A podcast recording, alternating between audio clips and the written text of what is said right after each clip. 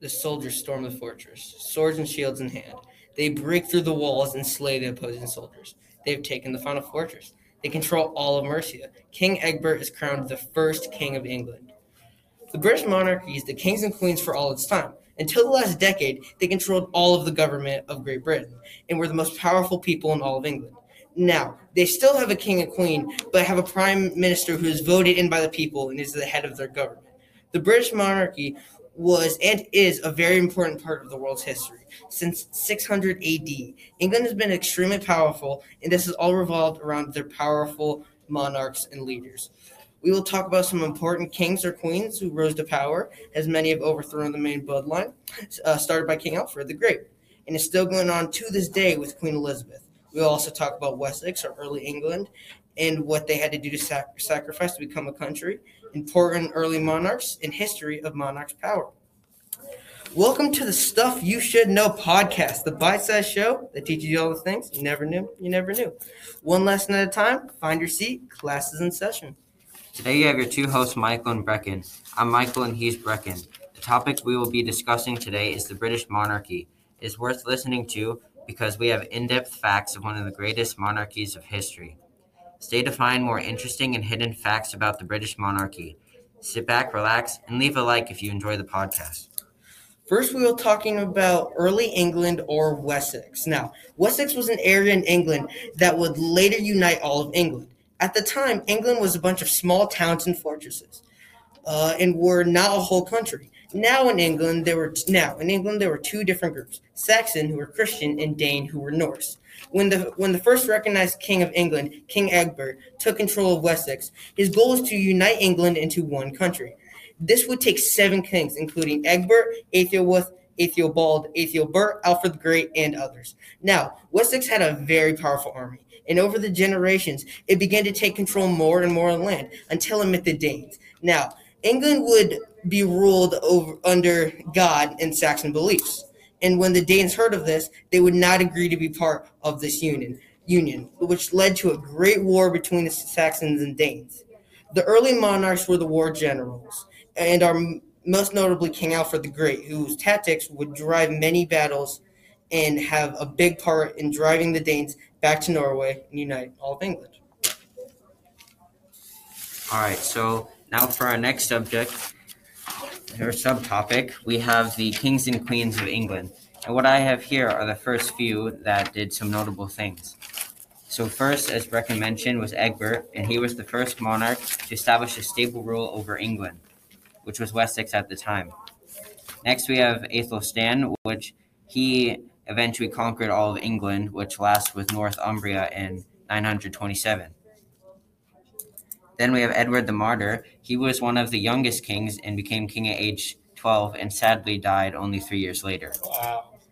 Next, we have Ethelred II the Unready, and he was king at age 10. And he was known as the Unready because he was unable to organize a resistance against the Danes.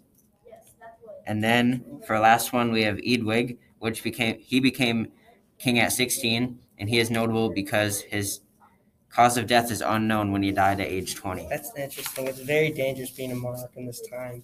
Uh, there, there were 61 monarchs in all, and they're still going on to this day. 53 were men, but eight were women.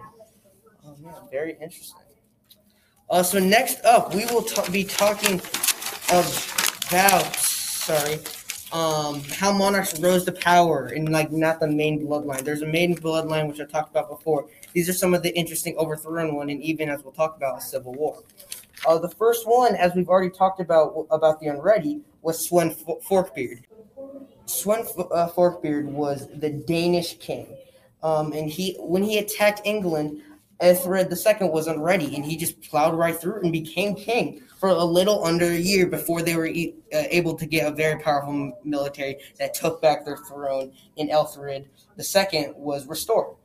Um, this would not be the last of uh, Forkbeard's family, though, as Canute, his son, would then lead very powerful attacks against England and would later become their king. Now, what's interesting about him is that he uh, was a very powerful tactician to the point where England began to see him as a very powerful ruler um, and better than Edmund II, the newest king, um, Ethelred's son.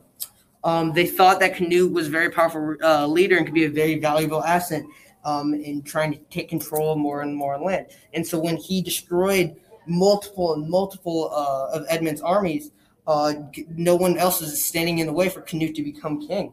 He would then become king for 21 years as a Dane, which was unheard of at the time.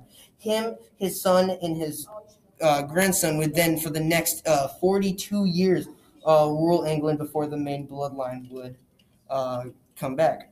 Now, the second one we're talking about is going to be William First the Conqueror. Now, he was a Norman king that was such a good tactician that he was voted in by the people in uh, Norm. Um, and he sent very powerful attacks again to an unready England, which he would then take control.